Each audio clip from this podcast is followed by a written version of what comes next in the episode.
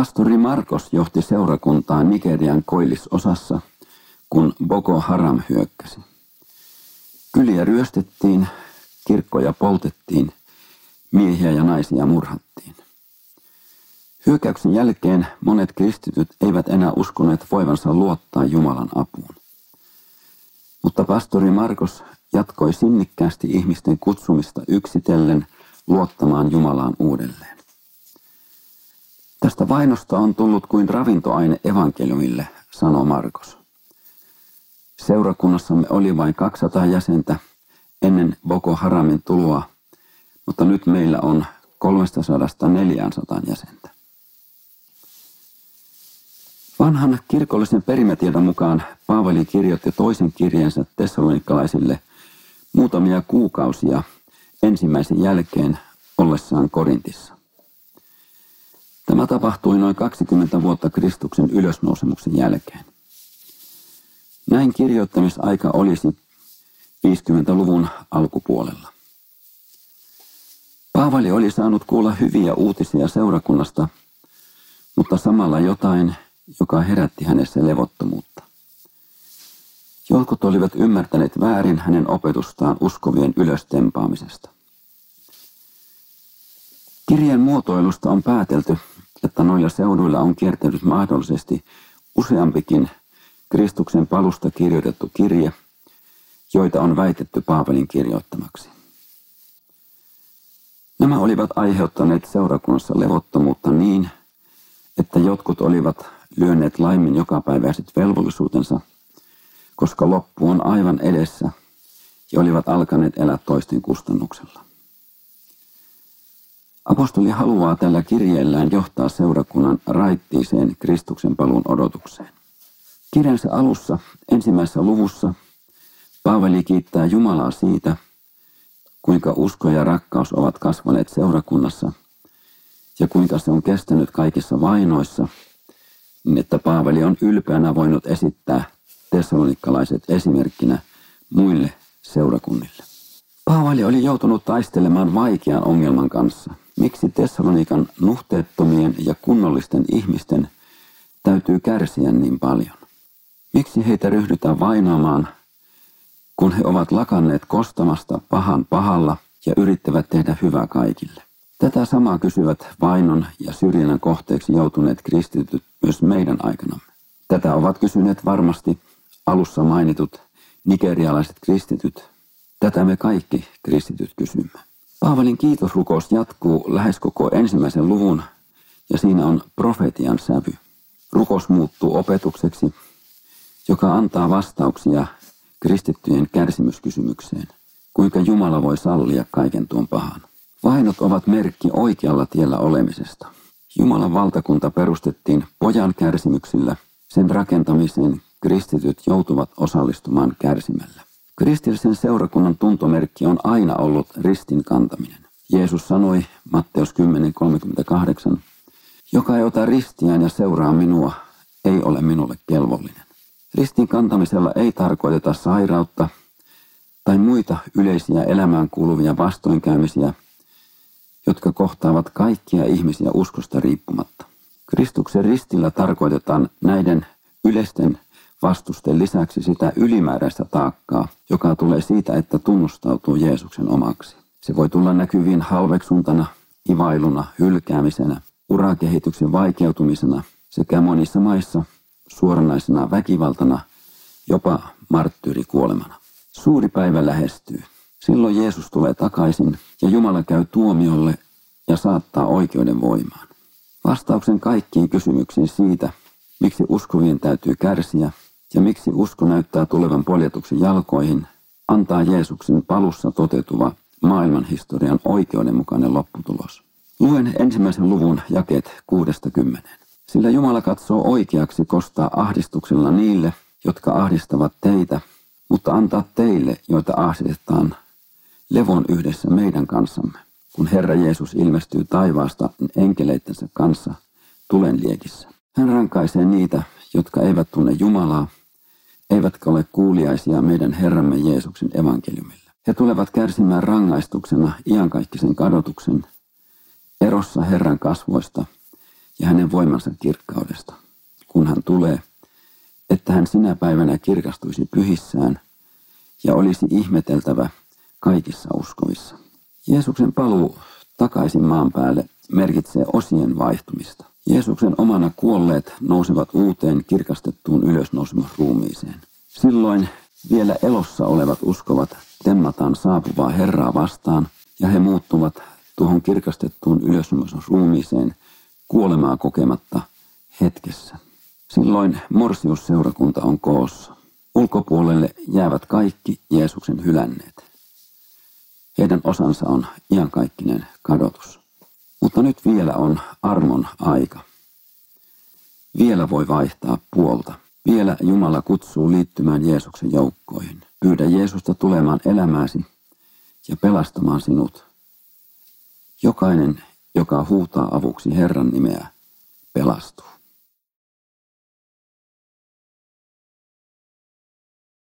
Lukiessaan Danielin kirjaa ja Johanneksen ilmestystä eräs amerikkalainen saarnaaja innostui niiden pohjalta tekemään laskelmia siitä ajasta, jolloin Kristus palaisi takaisin maan päälle. Monen vuoden ajan hän ennusti määräaikoja, joita joutui muuttamaan, mutta viimeksi hän ennusti lokakuun 21.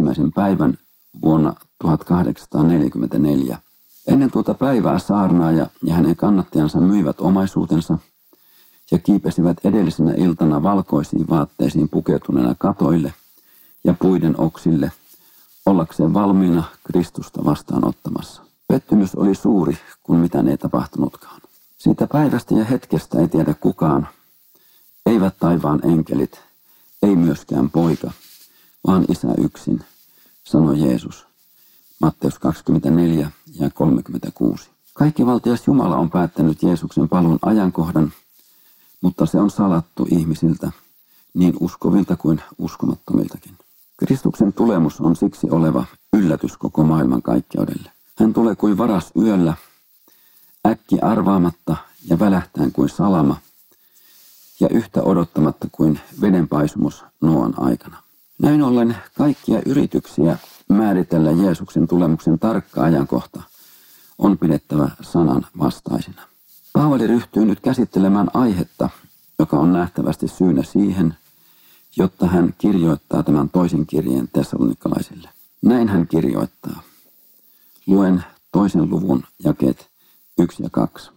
Mutta mitä tulee meidän Herramme Jeesuksen Kristuksen tulemukseen ja meidän kokoontumisemme hänen luokseen, me pyydämme teitä, veljet, ette te anna minkään hengen tai sanan tai minkään mukaan meidän lähettämämme kirjeen pelästyttää itseänne niin, että heti menetätte malttinne, ikään kuin Herran päivä olisi jo käsillä. Älkää antako kenenkään millään tavoin eksyttää itseänne. Näistä jakeista voi päätellä, mikä oli saanut tessalonikkalaiset hämmennyksen valtaan. Paavali haluaa oikaista Kristuksen takaisin tuloa koskevan väärinkäsityksen.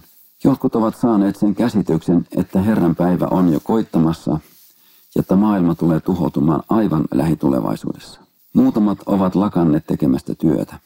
On vedottu johonkin, mitä Paavalin on väitetty sanoneen joskus profetoidessaan tai opettaessaan tai edellisessä kirjeessään. Vaikeaksi asian tekee myös se, että noilla seuduilla näytti kiertäneen ainakin yksi, ehkä useampikin Paavalin nimissä lähetetty kirje, jossa väärää oppia on levitetty. Pyhä henki ei voi olla koskaan väärän opin välittäjä, mutta ihmiset voivat levittää väärää oppia ja väittää puhuvansa hengen johdossa. Luottaa ei saanut ilman muuta myöskään siihen, mitä jotkut väittivät Paavalin sanoneen tai kirjoittaneen. Kirjeen lopussa Paavali antaa tesalonikkalaisille merkin siitä, mistä hänen kirjansa tunnistaa. Tervehdys minulta Paavalilta omakätisesti. Tämä on merkkinä jokaisessa kirjeessäni, näin minä kirjoitan. Paavalihan tuon ajan tavan mukaan normaalisti saneli kirjensä, mutta sen päätteeksi hän kuitenkin liitti oman allekirjoituksensa. Näin hän tahtoi varmistaa sen, ettei kukaan voisi puhua hänen nimissään. Paavali tahtoo saada tämän asian oikaistuksi. Hän aloittaa kehotuksella. Älkää antako kenenkään millään tavoin eksyttää itseänne. Tämä on muistutus siitä varoituksesta, jonka Jeesus itse antoi oppilailleen kun oli kysymys hänen palunsa ajankohdasta. Jeesus sanoi Matteus 24, jakeet 4, 5 ja 11. Varokaa, ettei kukaan eksytä teitä, sillä monet tulevat minun nimessäni ja sanovat, minä olen Kristus, ja he eksyttävät monia. Monta väärää profettaa nousee, ja he eksyttävät monia. Nämä varoituksen sanathan viittaavat sellaisiin harhoihin, että Jeesus olisi jo tullut. On jotenkin vastoin odotuksia, että Paavalin täytyy näin vakavasti varoittaa liian palavasta Jeesuksen tulon odotuksesta. Eikö pikemminkin Jumalan kanssa vaara ole ollut pensistyä ja lakata odottamasta? Onko sittenkin uskovien erityinen vaara ollut kiihottunut Kristuksen palun odotus? Kerrotaan toisen vuosisadan lopulla, että Pontoksessa uskovat myivät omaisuutensa piispan unen pelästyttäminä ja jättivät peltonsa kylvämättä. Tämä on toistunut monella tavoin miltei jokaisen sukupolven kohdalla, myös meidän aikanamme.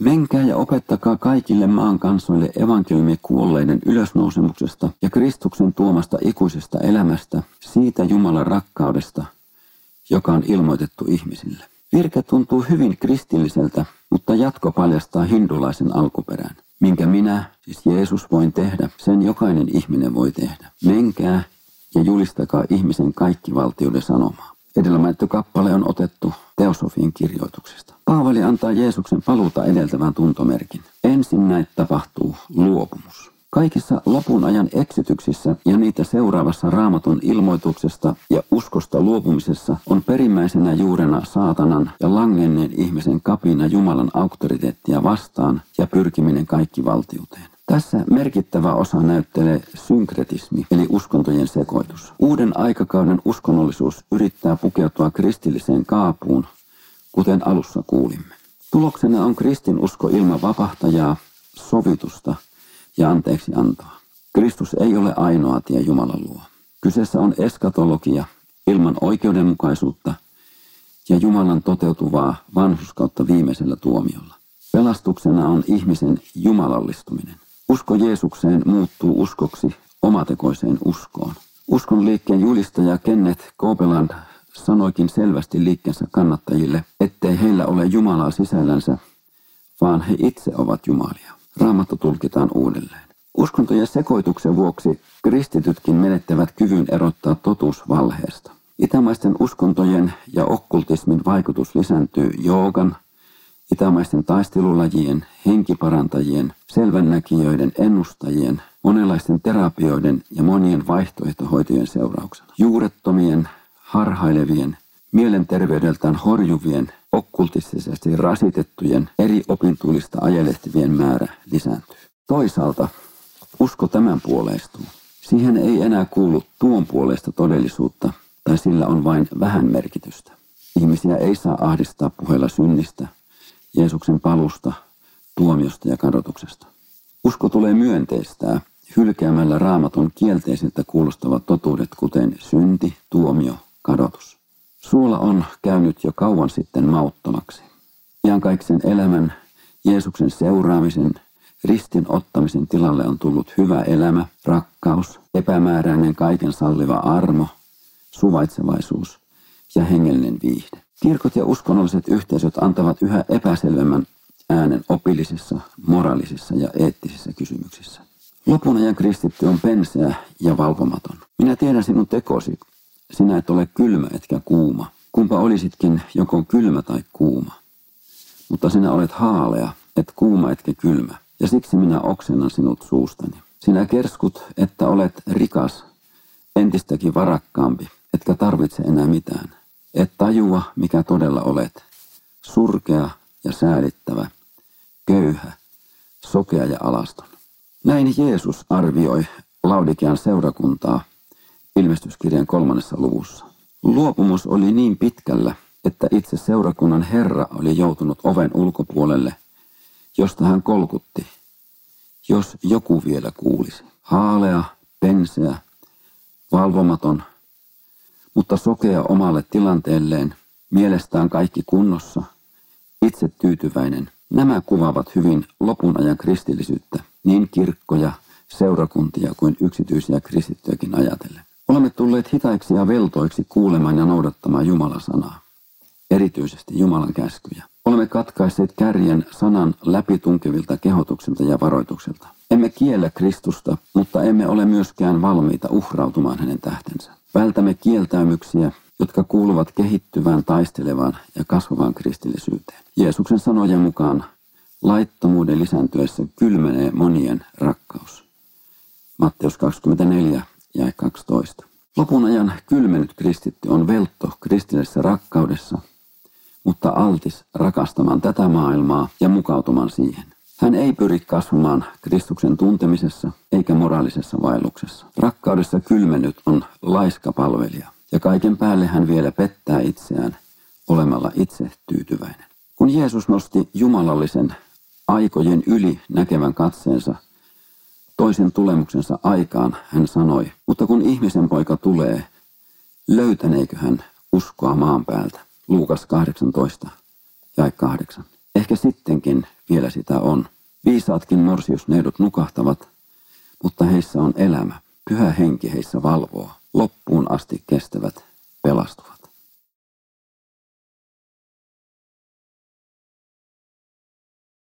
Tessalonikas seurakuntalaisia oli sekoitettu sekä väärillä profetioilla että Paavalin opetukseksi väitetyillä puheilla. Kaikki nämä liittyivät Jeesuksen toiseen tulemiseen.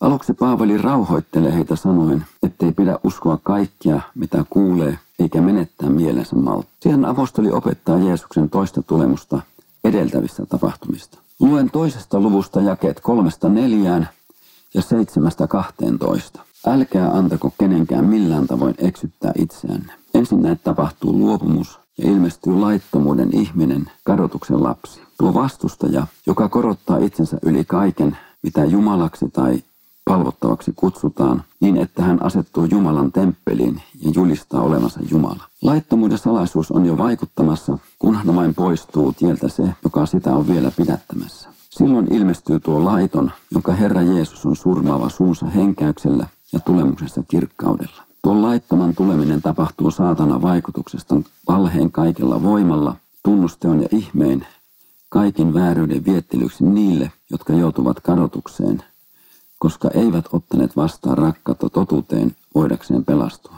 Siksi Jumala lähettää heille voimakkaan eksityksen niin, että he uskovat valheeseen, jotta kaikki ne tuomittaisiin, jotka eivät ole uskoneet totuuteen, vaan ovat mieltyneet vääryyteen.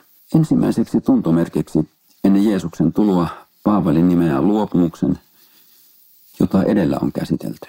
Toiseksi tuntomerkiksi nimetään laittomuuden ihminen. Kysymyksessä on sama pahuuden ruumiillistuma, jota nimitetään ensimmäisessä Johanneksen kirjassa antikristukseksi ja ilmestyskirjassa pedoksi. Häntä sanotaan kadotuksen lapseksi, koska hän on läpikotaisin turmeltunut, levittää ympärilleen pahuutta ja joutuu lopulta kadotukseen. Hänessä ruumiillistuu suuri kapina Jumalaa vastaan. Antikristus tekee suuria tunnustekoja ja ihmeitä, joiden avulla hän pystyy harhauttamaan uskovatkin. Lopulta hän vaatii itselleen jumalallista valvontaa. Kolmas tuntomerkki on pahuuden valtojen pidättäjä. Laittomuuden ihminen voi astua esiin vasta, kun hänen hetkensä on tullut. Jokin pidättää häntä, että hän vasta ajallaan ilmestyy. Paavali on sanonut tesalonikkalaisille, mikä tämä pidättäjä on, mutta kirjeessä sitä ei mainita, joten meille se jää salaisuudeksi. Tosin monia ehdotuksia on tehty. Kyseessä voi olla laillinen yhteiskuntajärjestys. Myös se estää, ettei evankeliumia ole vielä saarnattu todistukseksi kaikkien kansojen keskuudessa. Neljäntenä tuntomerkkinä on eksitys. Ihmiset uskovat vilpittömästi ja antautuvat täysin valheelle. Koska ihmiset ovat jo hylänneet totuuden, Jumala sallii eksityksen ja valheen saada täyden voiman ja ulottua jokaiseen – joka on mieltynyt vääryyteen. Maailmassa on käynnissä taistelu elämästä ja kuolemasta, Jumalan ja saatanan välillä. Saatana johtaa suurta kapinaa Jumalaa vastaan. Hän tulee panemaan liikkeelle kaikki voimansa ja näyttää siltä ensin, kuin hän voittaisi. Mutta silloin on Kristuksen paluun ja suuren loppuratkaisun aika. Herra tulee ja tuhoaa kaikki vastustavat voimat tulemisensa kirkkaudella – kaikki tapahtuu Jumalan vahvistaman suunnitelman mukaisesti. Antikristuksen ilmestyminen ennen Jeesuksen toista tulemista on merkittävä raamatullinen totuus nykyisin laajalle levinnyttä opetusta vastaan, jonka mukaan uskovat eivät olisi enää ollenkaan maan päällä antikristuksen ilmestyessä. Uskovat ovat antikristuksen ajassa. Alkuperäisen ymmärryksen mukaan on vain yksi Jeesuksen tulemus. Se on julkinen kaikille, niin uskoville kuin jumalattomille. Uskossa kuolleet ja elossa olevat valvovat uskovat pelastuvat, muut tuomitaan kadotukseen. Aikojen yö on päättymässä.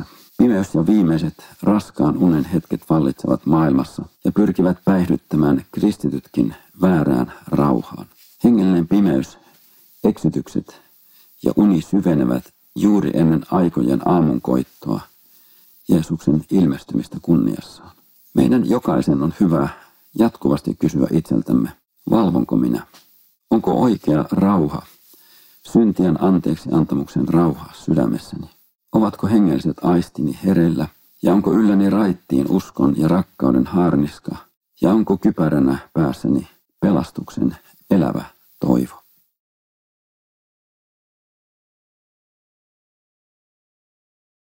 Eräältä merikapteenilta kysyttiin kerran, tunsiko hän kaikki karikot vesillä, joilla hän joutui liikkumaan. Hän vastasi, en suinkaan.